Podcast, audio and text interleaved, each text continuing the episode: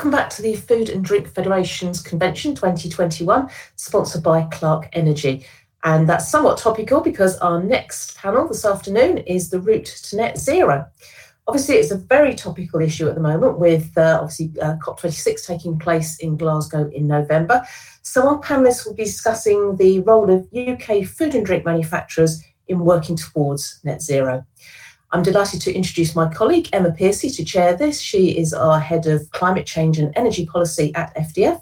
And whilst Emma is getting set up, just to remind you that we have a wide range of podcasts on the FDF podcast channel, which cover various things around this topic, and also some webinars which are available on Listen Back on the FDF website, www.fdf.org.uk.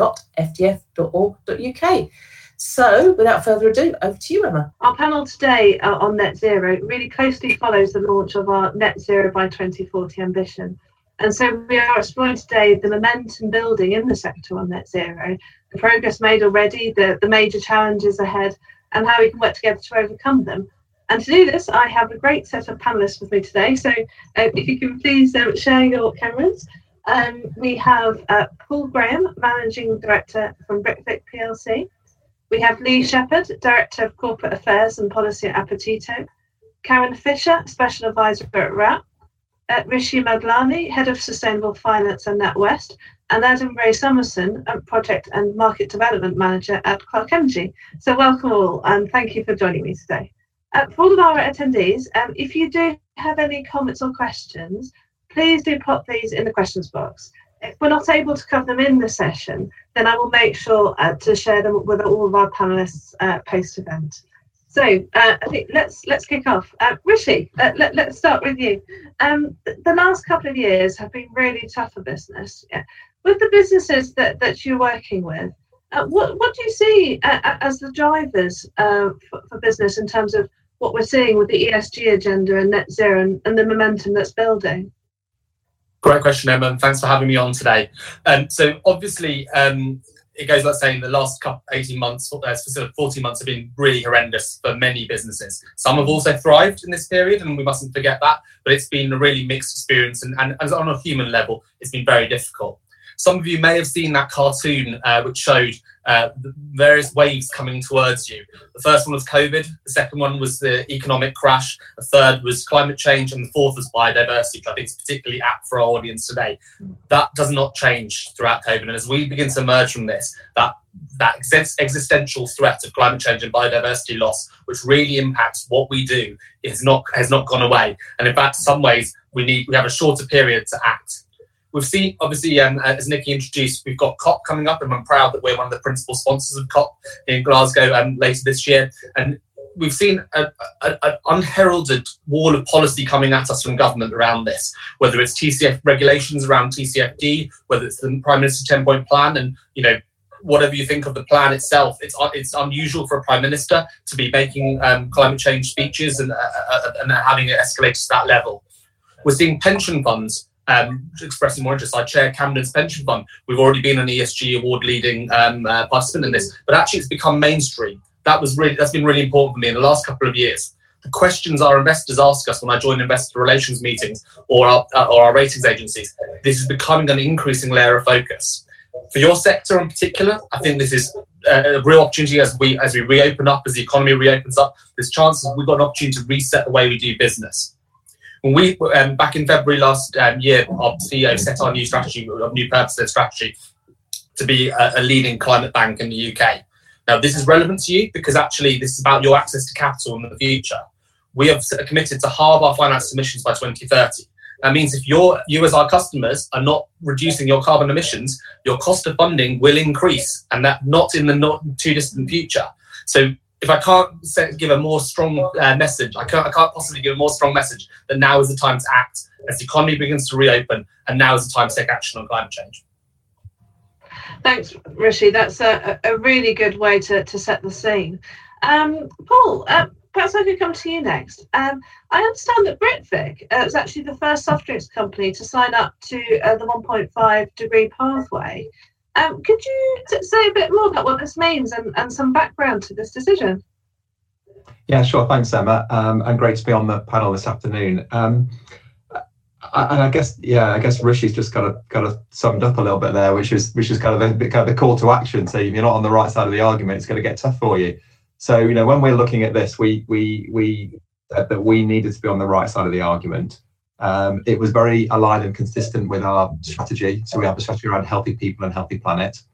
Um, so we then need to look at so what's that going to mean. So we challenged ourselves to sign up to the 1.5 degree science-based targets because we think that's the right target to go for. It's not the easiest by any stretch. In fact, it's probably probably one of the hardest. And getting into scope one, two, three, I'm sure we'll get into all of those conversations as well. So we wanted to challenge ourselves to uh, do the right thing, which is in our DNA. Typically, as a, as a drinks business, we've been around what's in our products and uh, and reducing sugar content and and we were you know the biggest British vitamin company in its in its um, in its founding days where the name come from. So that's kind of been always in our DNA but we're having to get to that on sustainability as well. So that was the reason why um, we've set ourselves a baseline from 2017. Um, we know in the first instance we've got to take some targets to get down in terms of our scopes one and two, which we can do with some internal measures, um, particularly around renewable energies. Um, we know there's some bigger, more structural challenges to come when we look at some of our big manufacturing plants where we're using CHP to, run those at the moment, and we're going to have to think about alternative ways of doing that, and that's going to be challenging.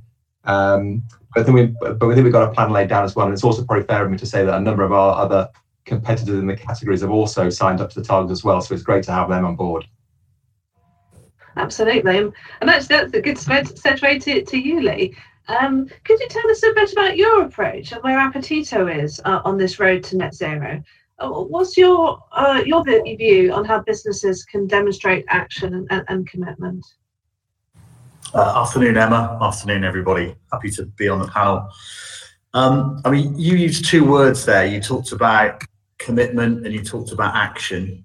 Um, and I think the commitment challenge is a, is a real one. Um, I think there needs to be real commitment to decarbonisation across all of the scopes. Um, I think there's a danger that there's quite a lot of loose sort of marketing led net zero commitments being made at the moment where people are more focusing on the sort of the offsetting rather than actually decarbonising their operations. Um, you know, various studies have been done that sort of show that I think in the FTSE 100, over a third of companies have got a net zero commitment, but less than 20% have backed that up with a science based target. Climate Action 100 group represents something similar. I think they they looked at 159 companies, and whilst more than half of those would have a net zero commitment, only only just over 20% had actually included scope three within their analysis. So I think there's a there's a danger of greenwash at the moment, and I think commitment to doing the right thing, a science-based approach is key. And then I suppose I'd lead into action as well. Um, you know, net zero I know the dates are coming down all the time, but the commitment dates are a long way away. And I think possibly there are a number of CEOs out there making commitments towards net zero, frankly, knowing that it's not going to be delivered on their watch. Um, and I think kind of action in the short term is absolutely key. Um, you know, lots of reports out there saying that very few companies have set interim targets around this, and I fear the marketing department have got hold of the message and that's the story that's being told, but there's not a lot going on behind it. Um, so, Apetito, we've been on this journey over the last year. Um, so we we have a net zero commitment. I mean, it won't surprise you to hear this on the basis I've said how important it is, but we back that up with an application for science-based targets, and we're also publishing challenging interim 2025 targets. And I think that's important, but I think it's important for your team as well we've found that that's really kind of galvanized and motivated our team. You know, everybody wants to be involved in net zero. What a great thing to be working towards. Um, and showing that short term commitment gets everybody in the business committed to it. Yeah, absolutely. I mean, reflecting on the points uh, around sort of action, um, Adam, um, I'm also thinking about Paul's comments earlier around uh, sort of CHP on site um, linking in with you know how, how to to manage uh, CHP on site in terms of uh, looking at, at, changing fuels potentially, or you know how to decarbonise. On, on, my general question would also be, uh, so when you're working with businesses, what are the kind of technologies and tools that you're looking at in regards to reducing these scope one, and two on-site emissions, and, and then the CHP question as well. Yeah, thanks, Emma, um, and and thank you for having me. Um, and yeah, when I, I, grimaced a little bit when Paul made that comment, um, but but only because you know, in in our opinion, CHP is still a valuable asset, kind of in the short term as a as an enabler um, for for the path to decarbonisation. Um, given the you know the, the, the, financial savings that that a on that an on-site CHP can make to an individual business's utility spend, you know those savings could be reinvested in you know direct scope one type measures, i.e., improving your on-site efficiency, um, changing your refrigerant uses, updating some of your company vehicles, and likewise with scope two emissions. Clearly, we you know we we, we, we have the ability to to to uh, offset utility um, that, that, that is purchased to the site, utilizing that core CHP asset. What we as Clarke Energy are doing um, in terms of the overall kind of um, message and the, and the, and the tools in which we are looking at. The tools are the same as, as, as we have always looked at. It's understanding an individual business's utility usage, um, be it the half hour electric, electrical consumption or 15 minute interval data um, for some of our colleagues overseas, um, and, and comparing that and a, and a baseline engine model then against your thermal usages, be that heat, hot water, steam, um, cooling, or a combination of, of all of those. And the, the, the, task now is still the same from assessing those utilities um, usages and understanding those, but then going one step further and saying, okay, well, if a CHP was the core asset that can help deliver substantial savings and, and be utilized as an enabler today, we could also then look at incorporation of renewables that don't necessarily need government incentive to stack up anymore, such as solar PV, um, and integration of other technologies, storage, for example, energy storage, um, be it through battery or thermal storage, equally can help us kind of offset and manage where our peaks are within the day, where our cost base lies, and also where the availability of renewable electricity lies, i.e., we can import electricity when it's greener and we can export electricity when the, the grid in itself is not so green.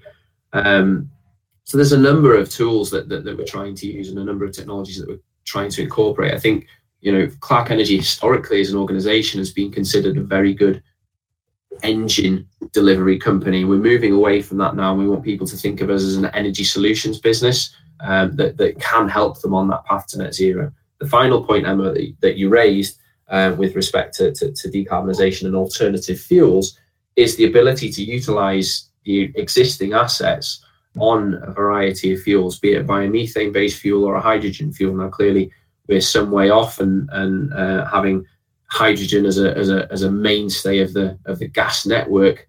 Um, and opinions differ on, on the vi- as to the viability of, of what hydrogen can contribute in, in the future. Um, you know, we're all eagerly awaiting uh, the, uh, the strategy from BEIS, and hopefully that comes in in good time ahead of COP26 that we can digest it and think, you know, what is the realistic decarbonisation of gas strategy, given that we've done very very well so far at decarbonising electricity at a grid scale. Yes, absolutely. Some really good points there. I, I think um, we've just had a, a question come in uh, around uh, scope three emissions. So this is a, it's a good time to, to, to raise scope three. And, and, I understand that actually for, for food and drink, um, actually scope three emissions is around the supply chain can actually account for, for around 85% of uh, food and drink manufacturing's carbon footprint. Um, Karen, um, we've heard already, you know, some of the sort of challenges, uh, well, you know, that we've around uh, all all these scope one, two uh, emissions, and then looking at scope three. I know that WRAP is uh, is doing a lot of work on this. Could you explain a bit more about what, what you're doing? And um, yeah, that'd be great. Yeah, no, absolutely. So we're very firmly focused on the challenge around measuring scope three emissions and tracking progress against scope three emissions, and particularly the purchase goods category. So that's going to be the largest chunk for most businesses, and that includes all of the emissions that arise in every stage of production and supply of all of the ingredients and products that you're purchasing. So it's a really complex category. It's notoriously difficult to measure, which is one of the reasons why not not everyone currently is. But it's so, measurement is such an important first step to management. And it's really hard to see how, if you're not measuring, you can take those steps towards decarbonisation because you don't know what you're aiming for. And um, what we've heard really time and time again is that there are loads of challenges around, firstly, the, the sheer complexity of the task, but also around the lack of level playing field, which has caused quite a lot of inertia and a barrier to progress to date. So things like calculation approaches and tools all giving different answers, which is some, I think, not unnatural concerns around the fairness of potential comparisons. The challenge of suppliers facing multiple requests for information from their customers, often in slightly different ways, and that sometimes then is causing further inertia. Um, oh, sorry, is that, is that on my line? The uh, I think it might be Karen. Or does others? Uh, okay, well, I'll, I'll, give it a little while longer. Um, we've been in this place before with data challenges on, on food waste, and we've had some success with actually getting to a place of much better consistency across the whole food and drink system, really, on food waste measurement. So that gives us, I guess, a little bit of confidence that we can make progress. It's obviously a much, much bigger challenge, but we through the Courtauld framework, actually, we, we've now got a critical mass of a lot of the retailers, food service, suppliers, industry bodies, farming bodies, standards bodies, other NGOs, platform providers, government departments that we're all have agreed to be now working together and we're working on two main things. One being a standardized three accounting and reporting method with that addresses the specific challenges for food and drink businesses, and then the other addressing some of the common data challenges and, and how we can access better data sources going forward. That's where we're focused. Thanks, Karen. Um, I think I'd like to let's let's explore this area a bit more, and I'm going to perhaps drop in a, a couple more questions um, here um, to ones I circulated for to our panelists. But um, let's in any case start start with Paul. Um, Paul, you know, with all of these areas to focus on, scope one, two, and three, uh, and and there's clear need that you know the council to highlight this holistic approach across industry. I mean, for yourself, what do you see as some of the, the biggest challenges? Um, you know that that you uh, that are facing the industry and, and yourselves at Britvic? Yeah, um, yeah, thanks. I, am going to come at this question, I think, from a, from the angle of you know running the business, as opposed to probably just look at it from a pure sustainability or or net zero lens. Um, uh, and, uh, and you know, and I guess I you know I kind of sit in the boardroom and have to sit with the exec team and have to make calls. And I, I think one of the biggest challenges competing priorities, particularly you know, and, and I think particularly into medium-sized and smaller business as well, um, is that is the availability of resources, the availability of manpower, particularly when people are dealing with COVID recovery, which has put a huge strain on pretty much every business. Um, Brexit, which I think we've still got more to come from, again has put another um, strain. What what kind of economic economy and are, are we V shape, U shape, any other shape that we're going to come back to? Uh, I, I, suspect we're going to end up with this kind of split economy of of um, you know some people sitting on their money that they haven't been able to spend for the last year, desperate to spend more, and other people probably in some really difficult economic challenges and times, and and all that's going to, kind of play through in terms of in terms of the response to the market. Um, so you have to make choices between where to put the money um, and and the sustainability and, and net zero carbon quite often becomes a long term commitment, which is quite often gets pushed down to the, the priority of a short term commitment. Sorry, that's my phone going at the wrong time. I'll turn that off. It always happens, doesn't it? Like the webcam, it's not running all day. Um, uh, so, so, I, so I, they're, they're the challenges that we that you know I have to deal with and say, you know, are we investing behind our people? Are we investing behind um, brands? Are we investing behind innovation? All things that the businesses have to do on a cycle. But we know we've got this big looming challenge, and, and particularly when you, you know, Lee's a great point when you say it's it's not on my watch and it's out there and it's 2035 or 2040 or 2050 you know, the temptation is to move that downstream and say, well, we can do that next year. Uh, and of course, you, you, can't do it next year because you've got to start. Um, so, I, so I think that the challenge is is, is you know, being having the courage to hold the commitment um, to to put the right level of resource and investment in for the long term good when you know you're under some short term pressures and pretty much and there isn't a business out there that isn't under some short term pressure at the moment. Um, I think the second bit comes back into the into the scope three work when you know, you know my carbon is your carbon and and uh, you know ideal in the in the grocery trade and you know I'm I'm the supply chain for the grocers but I've got my supply chain that's supplying me coming forward and, uh, and ultimately that whole chain sits within our in our scope three so so um, we've got to be collaborative and we've got to be open and we've got to share and we've got to co-create and we've got to look for solutions um, historically, that's not always been our default position because um, generally against that, you know, other similar companies we would compete and against our customers and suppliers we would uh, negotiate and trade.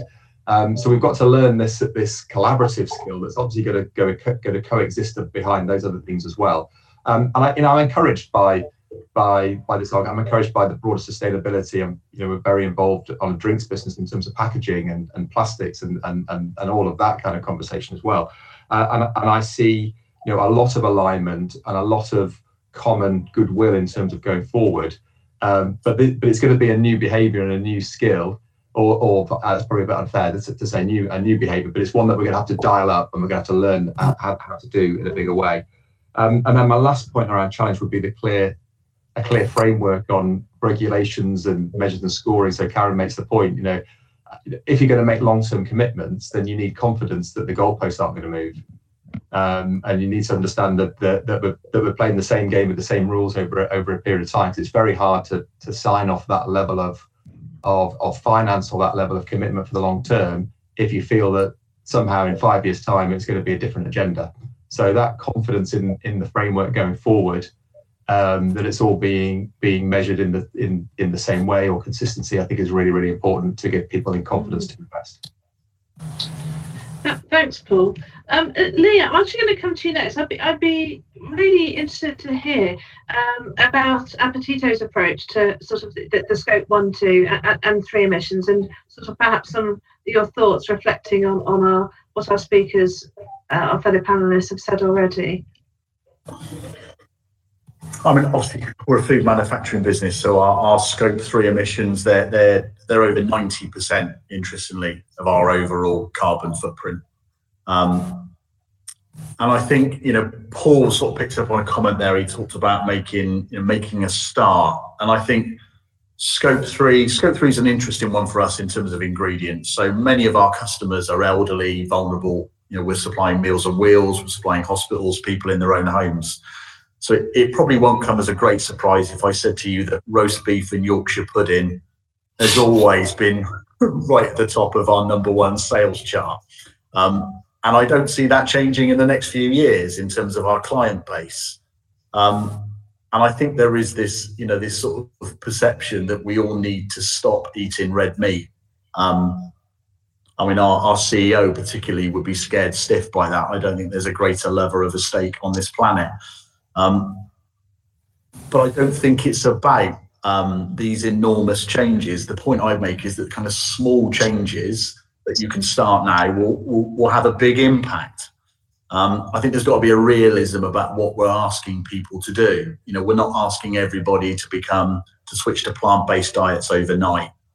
Um, and I think we're, we're doing some work with the NHS. They've, they've got their greener plan. They're looking to decarbonise. Um, and so we've just looked at some menus with them. Um, some small elements of reformulation. So, you know, a cottage pie, for example, where you could replace some of the, the beef with lentils. So you're getting a high protein, low carbon alternative, but you're fundamentally not changing the dish. Um, but we've also seen as well, you can make subtle changes to menus. So with a particular hospital that we're working with, they work on a two week menu cycle. They'd have about 22 red meat dishes across various choices over that two week cycle. So we've, we've downturned that from 22 to 20. So made a small change. We've increased the number of white meat dishes. You know, white meat has a significantly lower carbon footprint than red meat. You know, yes, we've introduced some vegan dishes as well and fish, but we've made subtle tweaks to the menu.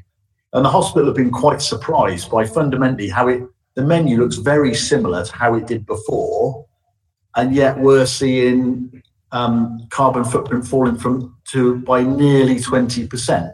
Still delivering the nutrition, still it's a cost neutral menu in terms of changes, and yet we're able to reduce the carbon. So I think people can look at this and think it needs absolute wholesale change. And don't get me wrong, there are some serious questions to be posed to businesses around decarbonisation. As Paul said, you've got to make some tough decisions. Um, you can also make a start with some relatively small changes. Um, and that's what I'd really encourage people to do. We make a start. You know, a lot of this is is not rocket science. You can get buried in the data at times and the complexity around some of the scope one changes. Um, but small changes make a difference. And I think we, we've really seen that in diets from a company that supplies an awful lot of red meat the question is, how are we going to start to shift that over time? Uh, and you mm. don't need to go go about it in a crazy fashion. Thank you. I mean, we've had a, question come in, which I'd like to pose to everyone um, on the panel. Um, so, and I'll, I'll, start off with you, Rishi. Um, but um, the, the, the, question is effectively around, you know, for uh, for businesses, should we say, yet to be convinced um, around uh, uh, moving towards decarbonisation. Um, how, how do we, how would you approach that? Um, how would you uh, seek to um, get them on board? Let's, let's put it that way. Um, and do, do, you, do you think that that is a significant, should we say, problem? Um, but Rishi, what would be your, your thoughts around that question?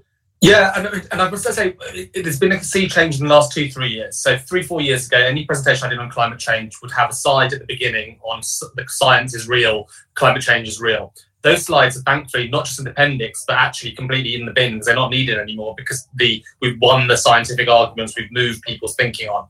I think the point that most people have is that there's a lot of um, there's a lack of understanding and about some of the challenges. So this is it isn't always easy to start. And today, you know, the peers I have around the, the panel today are all advanced and they've all started, but they all started somewhere. When when when each of these corporations started, they had to take that first step.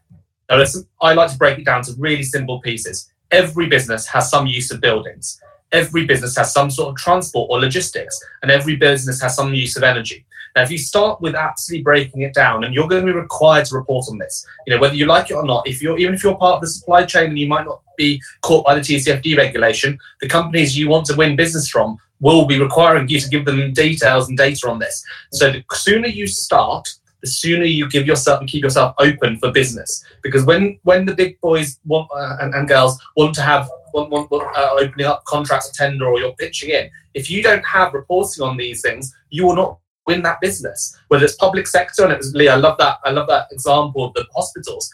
There's a huge pressure on there. And in my night's job as a local councillor, you know how many? I think it's um, 29 or uh, 28 or 29 London councils declared climate emergencies. This is happening across the board. So there's an inevitable tide there. You may choose not to act. And, and if I'm honest, Emma, one of the reasons I'm here today, in particular, where we moved to, is I want to speak not to the 15, 20% already converted, already in that journey, but that's 70, 80% who haven't started. There'll be some naysayers. I think I think your recent poll said 11% had no targets and no plans to develop them. Up to you if that's if that's your business model. But I think you'll be missing out on opportunities later. And I would just that's what I, that's what I would bring people back to.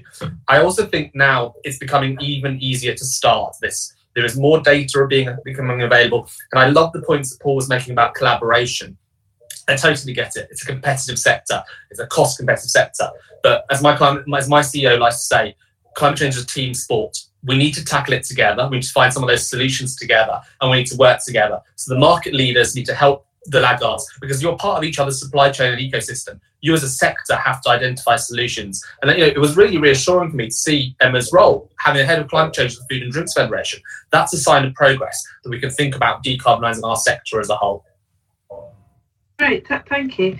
Um, uh, Adam, um, when looking um, at, at, the scope one and two emissions, um, how are you finding the sort of the, the take up, um, uh, you know, of that uh, amongst customers and and the focus around energy efficiencies? Uh, is that a much sort of easier sale, or, or, are there times where you where you're facing challenges in some of the rollout of the technologies that that you um, offer?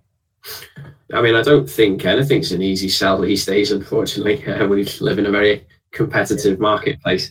Um, but I think that to, to, split it up, and I think Paul did this quite nicely. The, the, there's kind of two elements. There's the there's the running a business element, and then there's the sustainability element. And from a running a business perspective, from our our our customers' point of view, making making that bottle of J2O, for example, um, there, there, there's a number of considerations that the business operation needs to, to make before they invest in any technology. And historically, they have been based purely upon payback period and availability of finance or budget. And and from uh, from Paul's perspective, I'm certain that that and, and potentially Lee as well in, in this kind of context, that there will have been, you know, a an investment criteria that needs to be made for any capital project within their within their respective facilities, and that typically might be three years or five years or, or, or whatever it might be with a certain internal rate of return. And what we're seeing increasingly now actually is that, and, and it brings kind of wraps back nicely to something that Rishi mentioned earlier on, that the availability of finance is going to become intrinsically linked to your sustainability efforts moving forward. So actually, that predefined investment criteria is changing, and whether it's changing purely on you must now tick a green box, or whether it's changing on you know we'll accept a slightly elongated um, uh, return on investment or, or payback based on the fact that I'm now investing in a, a renewable technology. I think that's something that, that, that business operations is operations themselves need to look at uh, in their own kind of approach and, and the challenges that they're facing. From from our perspective in convincing customers, um, you know, clearly those, those those factors still hold a lot of weight. Um, but increasingly, we're seeing a number of, of clients kind of questioning, okay, well, can I do something with my gas? Can I do something with my natural gas? And, and the obvious um, answer there is trying to source renewable energy guarantees of, of origin certificates, or REGO, um, because you can then say that, that that molecule of methane I'm burning in my CHP has come from a green source and is being replaced with renewable fuel. That's all well and good and great and fantastic, but they're very few and far between, and it's very, very difficult for individual businesses to actually access those markets without um, without uh, utilizing a you know somebody with a fancy office in London and a kind of a stock exchange trading type um, facility. And and I think therein is an interesting problem on the path to decarbonisation is that no matter what we do and for all the good discussions that we are having and the positive kind of impact that we're trying to bring by bringing together a wealth of technologies, there is often a man in London in a stock exchange type office who who influences what is happening in these markets. And that heavily influences you know a the economic value of, of any project that we're trying to push but also b the, the, the kind of the, the true green credentials of the scheme. And i think that's you know that whole sustainability drive yes it needs to be driven by policy and uh, and, and and needs to take consideration of energy efficiency and primary energy savings you know all the good things that that, that chp solar, wind, storage, heat pumps, and other things can can can can deliver, and you know solutions that we as a business can deliver. But also, and and I think uh, Lee mentioned this, you know, that it's the subtle tweaks, and it's those subtle tweaks that actually drive behavioural change within society on a wider context. And for, Rishi to hit the other 70, 80% and to impact them, we need to convince those guys um, through through behavioural action, turning the lights off, improve, you know, turning the, the plug switch off, not keeping your laptop on or your phone on charge all the time. And those those little marginal gains then and how they contribute will help us overcome the, the, the greater, wider challenges, I think. Thank you. Um, Karen, um, I suppose we've got. I suppose I've got a couple of questions for you actually. What, one is around the, that earlier one from the, the orders we've just referred to around getting on board those companies who've sort of yet to join the journey. Um, but then the, the other question I had, we've talked about scope uh, one and two emissions uh, and the, the, some of the challenges that, that um, companies are facing in, in looking at those. In terms of scope three supply chain emissions, what, what do you see there as sort of the, the, the biggest area where, where businesses are, are sort of struggling? And what do you think is needed to, to help address that? Yeah, so on the first point, I absolutely concur with others that just getting started because it's not going to go away um, and your customers are going to be asking about this information so making i guess some of it by getting started and there is access to some information to do that actually there are like loads of open source tools and databases to get started on scope three. And um, uh, a really nice start actually is to look at the WWF Emission Possible website because it's got lots of good information that that's about getting started and demystifying some of this. Um, and also happy to share uh, other tools and information sources with your members, Emma, uh, that kind of I'm starting to compile together. But yeah, really important to get started. One of the biggest challenges with all this is this uh, that a representative for your actual supply chain. So currently businesses on scope three on purchase goods are almost completely reliant on published data sets of average emission factors for different product and ingredient types. So kilograms of CO2 equivalent per kilogram of beef or pork or chicken or bananas or wheat or bread or whatever you're purchasing. And actually, the values out there that are published really variable.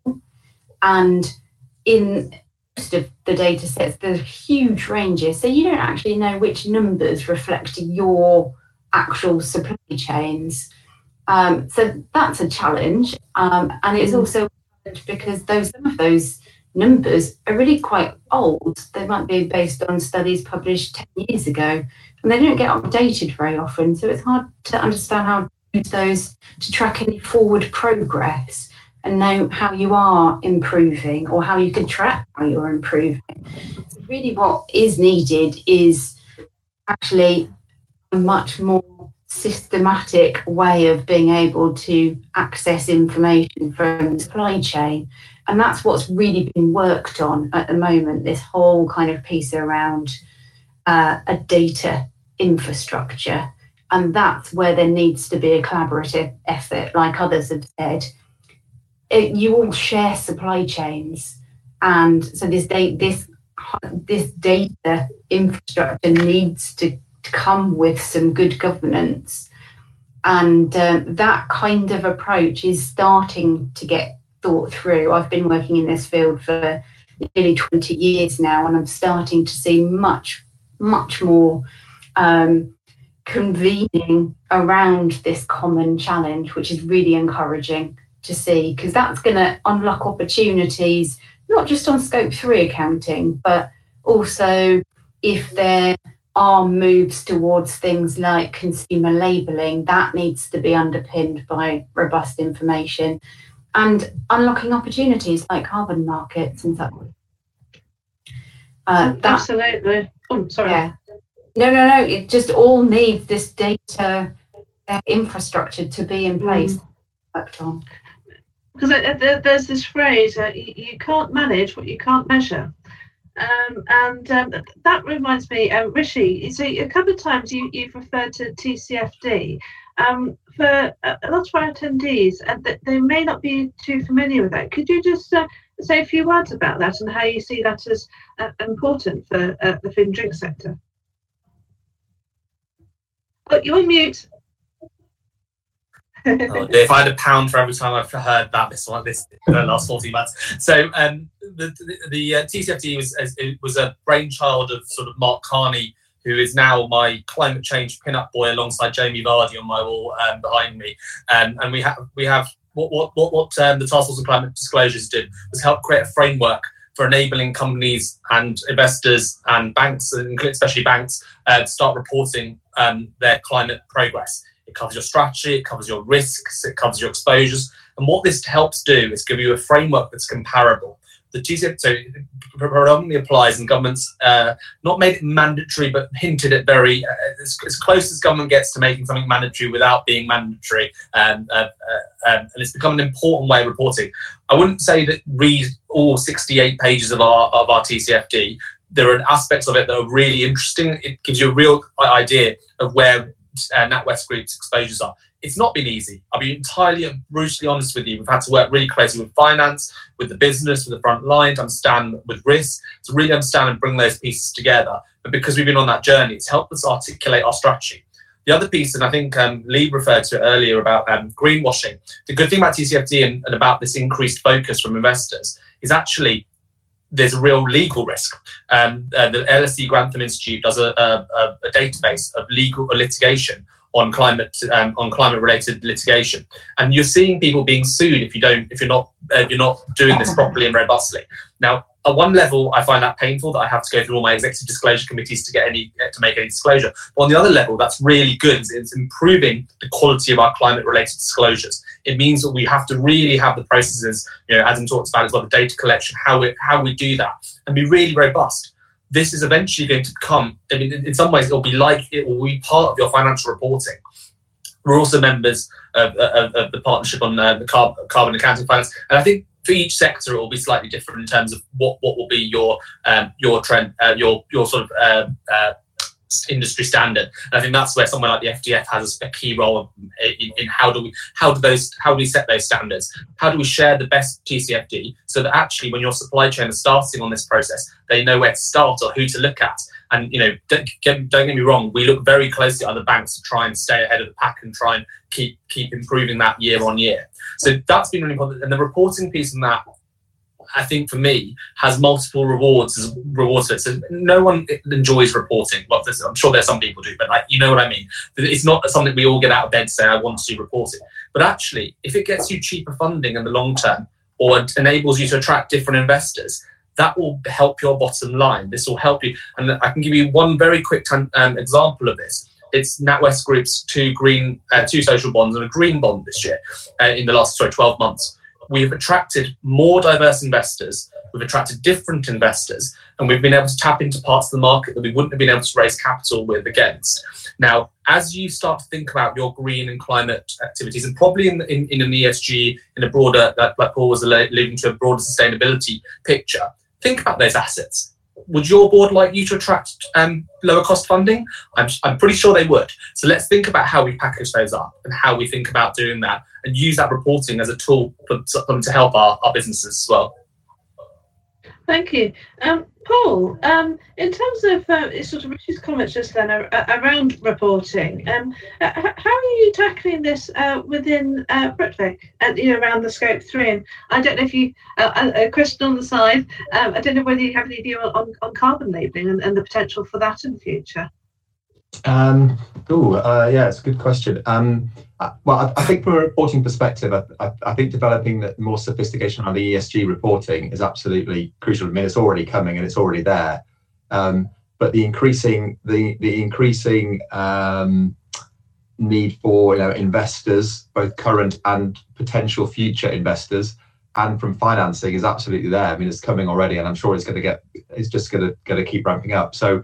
Um, being and this is yeah back to the question a little bit earlier around around how do you how do you persuade the people who aren't starting the 75% or where, we're at um, you know, it's good old behavioural change, isn't it? It's either motivating people to do something that's that's better for them, or or giving them the stick to say if you don't do it, something bad's going to happen to you. And this is this is probably a classic example of, of, of that. You know that that both of those two things are represented.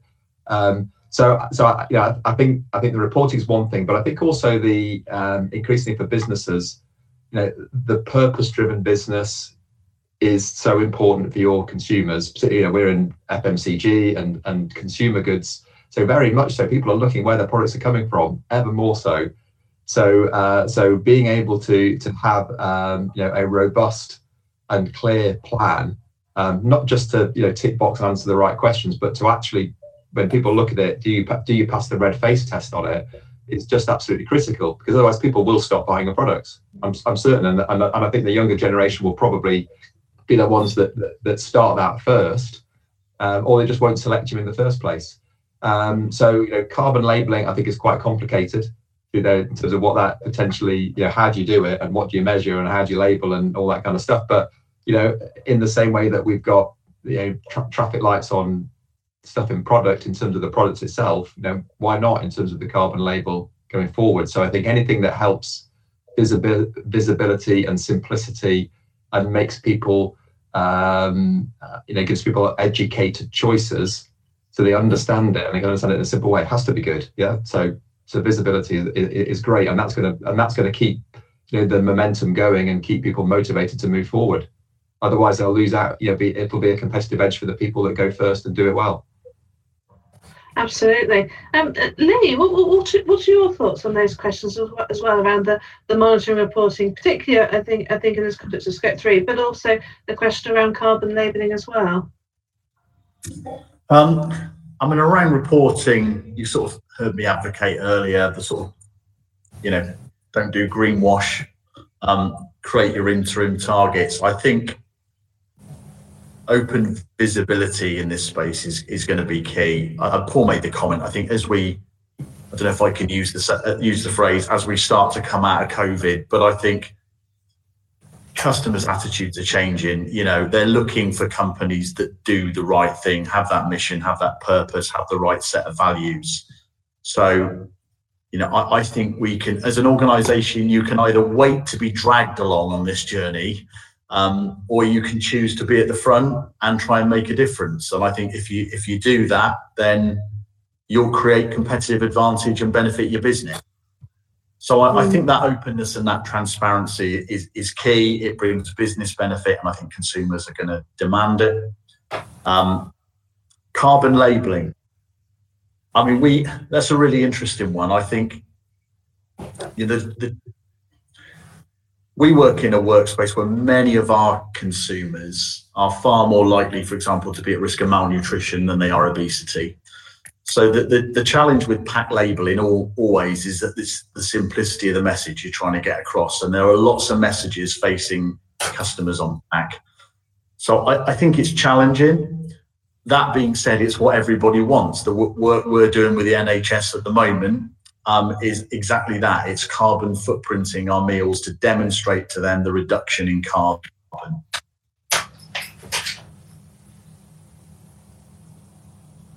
I think we might have lost Lee for a moment.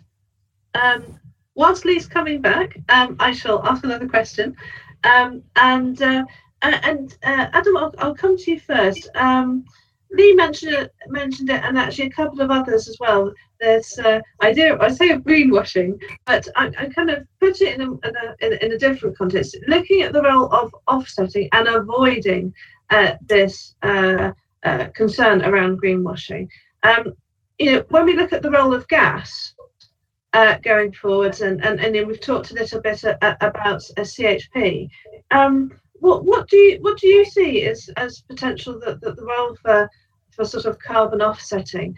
Um, and um, what, what what's what's key to, to making that that a success? Again i think it raises it, it, links to what lee was saying with respect to kind of integrity and honesty is you know fundamentally if we are suggesting that we as an organization are going to mm, you know, offset all of our carbon that that that, that, that uh, is associated with producing a certain product. And I'll use a particular example of a beer. And if we subsequently say that we're, you know, we've now invested in a 45 acre forest to offset that carbon, when in reality we've bought a plot of land that we'll plant a forest on over the next hundred years. You know, there's a there needs to be clarity and honesty with respect to to how we all approach carbon. Um, and and you know offsetting is all well and good if we are actually actioning upon it. Um, and again that comes back to what paul was saying with respect to interim targets. Um, and and the associated kind of uplift that an interim target brings to your own workforce to your employees uh, and, and, and equally to your consumers.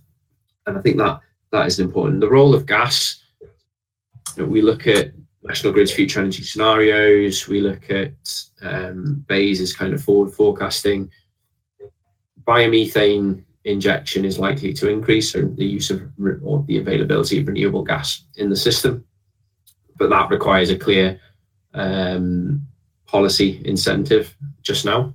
Uh, and likewise, hydrogen is is all policymakers want to talk about with respect to gas currently, um, with again very little clarity as to what the strategy is going to be moving forward. But in any of the kind of the forecasts and, and future future energy scenarios, I think is is is a good benchmark for the different ways upon which we can achieve net zero. Um, you know, within that, National Grid are, even, are suggesting that up until the late 2030s, early 2040s, natural gas will still have a very important part to play in energy within within the UK, and that's energy in the context of both electricity and heat. Um, you know, and and and there therein is something else that is often overlooked. We we often consider electricity and heat as as two distinct and separate things, and, and policy diverges away for the two of them. When in reality they they are interlinked and they're equally as important as one another on this path. Um, so consequently, you know utilizing the benefit that that a CHP plant can can bring you in terms of financial savings, in terms of primary energy savings today, um, and and that investment can still, as I said earlier, can can can be used as the enabler for allowing further investment into truly renewable, zero carbon or, or carbon offsetting uh, schemes that make sense uh, and stand up on their own feet. Mm. Um, Rishi, um, from a from a bank's point of view, um, what do you think of, of sort of investing in carbon offsetting projects, and uh, what, what would be your, your, your views on, on those? So I'd say um, they are they will be an important part of how we get to net well, how um, customers and people we get to net zero. But I think the key thing with offsets is that they have to be absolutely your last resort. You have to do absolutely everything you can in your processes and your business models to reduce your emissions to that basic amount, the lowest amount that you can no longer reduce your emissions. And we know that we'll need in, in the future, in the future markets, those offsets will be needed for some of the industries that we can't, that will be part of uh, some of the industries that we need. You know, you will need some steel, you will need some cement, and there will need to be offsets for some of the use of those in some of your buildings and in some of your transportation. So we have to think of um, offsets as a sort of very special thing that we get to use at the end after we've done everything else along the way. Now, what I do like to see is that the market is evolving. It's not it's not a proper market at the moment. It's undervalued. Carbon's clearly undervalued.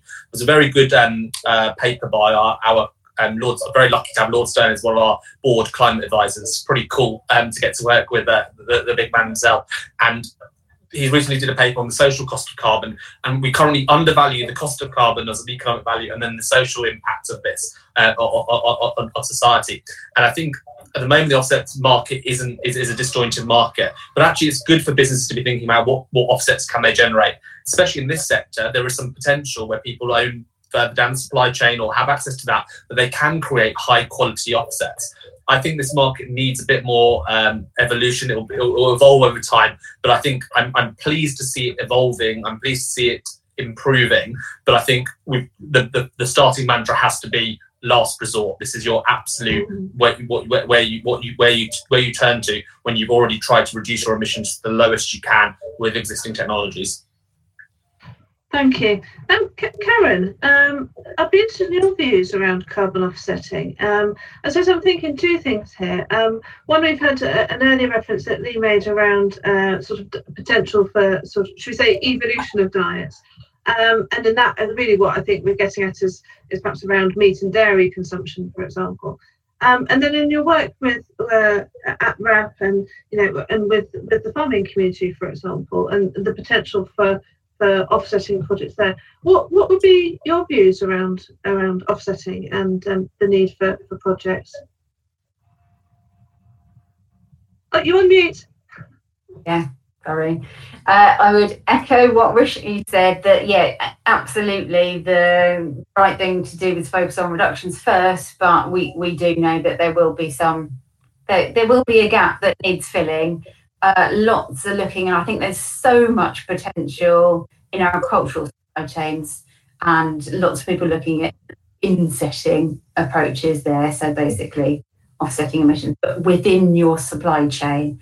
Um, there is a huge amount of work that is being done and needs to evolve around accounting approaches again for things like soil, carbon, and um, yeah, I guess the apportioning of the benefits and who gets the benefit and double counting and challenges to resolve, but definitely there's a huge amount of uh, again cross industry work to try and move towards harm, more harmonized approaches to enable that kind of opportunity because I think there is a big opportunity. Thank you. Um, well, we now have five minutes left, so I'll have a, a one final question, which I, which I would like to come to, to each of you on, and that is with, with everything that we've discussed this afternoon. Um, clearly, there are a lot of challenges, also a lot of opportunities, and you know we're, we're in here for the long haul. Um, if you could, uh, if you were to suggest one or two things that businesses um, should should start off with, what they could practically do now to to uh, get them to start on this journey, uh, what would you say? Um, and then we first come to Paul. Paul, what would you say? Ooh, um, I would say uh, probably start with something. So, so uh, get a bite of something that you can uh, that you can digest um, and and prove it to yourself. So I think that would be a good start point if if, uh, if started. And then the second from a from I would say build a uh, you know a clear long term plan uh, and don't underestimate the, time, people resource, capital resource that you will need, and build up a um, uh, uh, build up the thinking behind it and think how you are going to plan in and do that for, for the long haul, which probably needs thinking about you know ring fencing. Uh, you know a level of um, a level of investment and resources that you need to plan in to, to run the business going forward and that gives yourself the the the the, uh, the scope and um, and the ability to actually do something and not get caught in the in the short term running the, the running the the latest issue problem or challenge that that that we all have to face on a day to day basis. So step outside of that and, and set yourself up to do this properly for the long haul. Thank you. And Lee, what would be your thoughts on that? Um, I'd say start with your people, engage your teams. I think this is a it's a no-brainer in terms of people wanting to be involved in it. So engage your teams, promote things they can do to live lower carbon lifestyles outside of work in terms of you know employee assistance schemes, but and they'll bring that passion then to the workplace. I think so. That would be the first thing. I'd say embed it in your purchasing and investment decisions. How, how the challenge has always been how do you take ESG and how do you take it away from just a nice to do to something that gets factored into your decision making. And if you can get that structure in, then I think you've got the right framework going forward. Reiterate Paul's comment, start with something. Um, you know, food waste. You know, food waste everywhere. Everybody has an opportunity to improve that. Why not start with a simple project like that? There are, you know, I'll give a shout out to Karen and the WRAP team. There are great materials to support that kind of work. Um, and finally, talk to your suppliers because this is not something you can do on your own. And I think everybody is facing the challenge around this now. This is absolutely about collaboration and engage with your supply chain. There are many people out there that are starting this journey, and you can piggyback off the back of their progress as well. So don't try and solve it all on your own. Thank you, Lee. Um, Adam, uh, what, what would be your sort of last thoughts on, on the immediate things that um, businesses could do to to uh, set them off? Yeah, um, I think, and echoing Lee's initial point there about the team, I think having both kind of a technical and a commercial buy-in um, is critical to any any kind of sustainability target or, or carbon reduction project that, that a business might undertake. So so establishing that team and having both corporate buy-in as well as kind of technical and on on the floor buy-in. Um, and, and and then make it a policy make it a company kind of objective and a company policy that everyone has to buy into and feels empowered by. And then the third point to that is once you've done those two things give Clarke Energy a ring.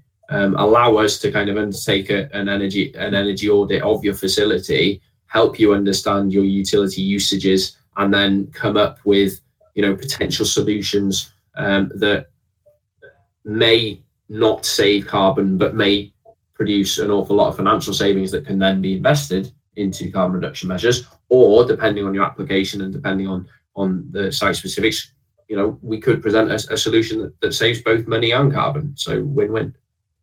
Great. Um cameron um quickly in terms of um, scope three emissions where would you ask people to start on those? What, what would be your advice?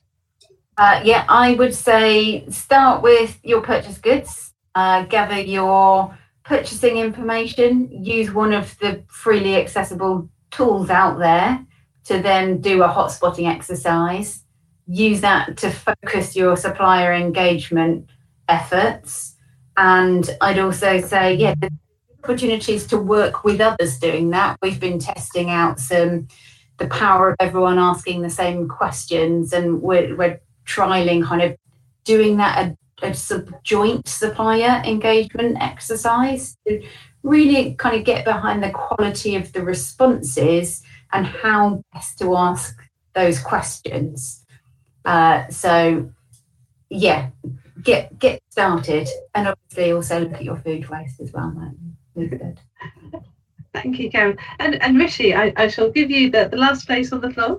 Um, in, in terms of, um, again, from, from your perspective and, and from the bank's perspective, what, what would be your thoughts on, on offering advice to, to businesses on, on where to start in this area? You give me the final word, so I'm going to give you the three C's back. I'm going to give you firstly colleague, and we've taken 1,200 of our leaders through climate education at Cambridge Sustainable Leadership We've taken people to the University of Edinburgh. I've got 2,000 strong. I call them my carbon army, the Sustainable Futures Network. Tap into those resources you have in your business. I know we're all resource and people constrained, but there are people, people are willing to work for purpose because they believe in this. So, tap, firstly, colleague. Secondly, customer. Think about what your customers want now and what they'll want in the future, whether you're part of the supply chain or whether you're whether you're your end product. Um, I, I mean, Greggs famous 9.6% increase in sales on their vegan sausages do you want to have the next vegan sausage or do you want to have the next Betamax? And then the final one I'll end on, and it's probably appropriate in the spirit of the being in the FDF today, collaborate. You're here today to listen, to understand from each other. Let's help each other. On climate, it's not a competitive, it's, it, it will help you, but it's not competitive. We, it's no good some of you winning and some of you not. We all have to act together and decarbonize our industry and, and, and, and the, the economy. So let's collaborate, let's learn from each other, let's share best practice and show that, show that we can tackle this challenge. Thank you, Rishi. I, I couldn't have put it better myself. Um, well, thank you to everyone. Thank you uh, to all of you panelists and to everyone for joining us today uh, on the, uh, to, to, listen to us. And uh, uh, thank you to everyone.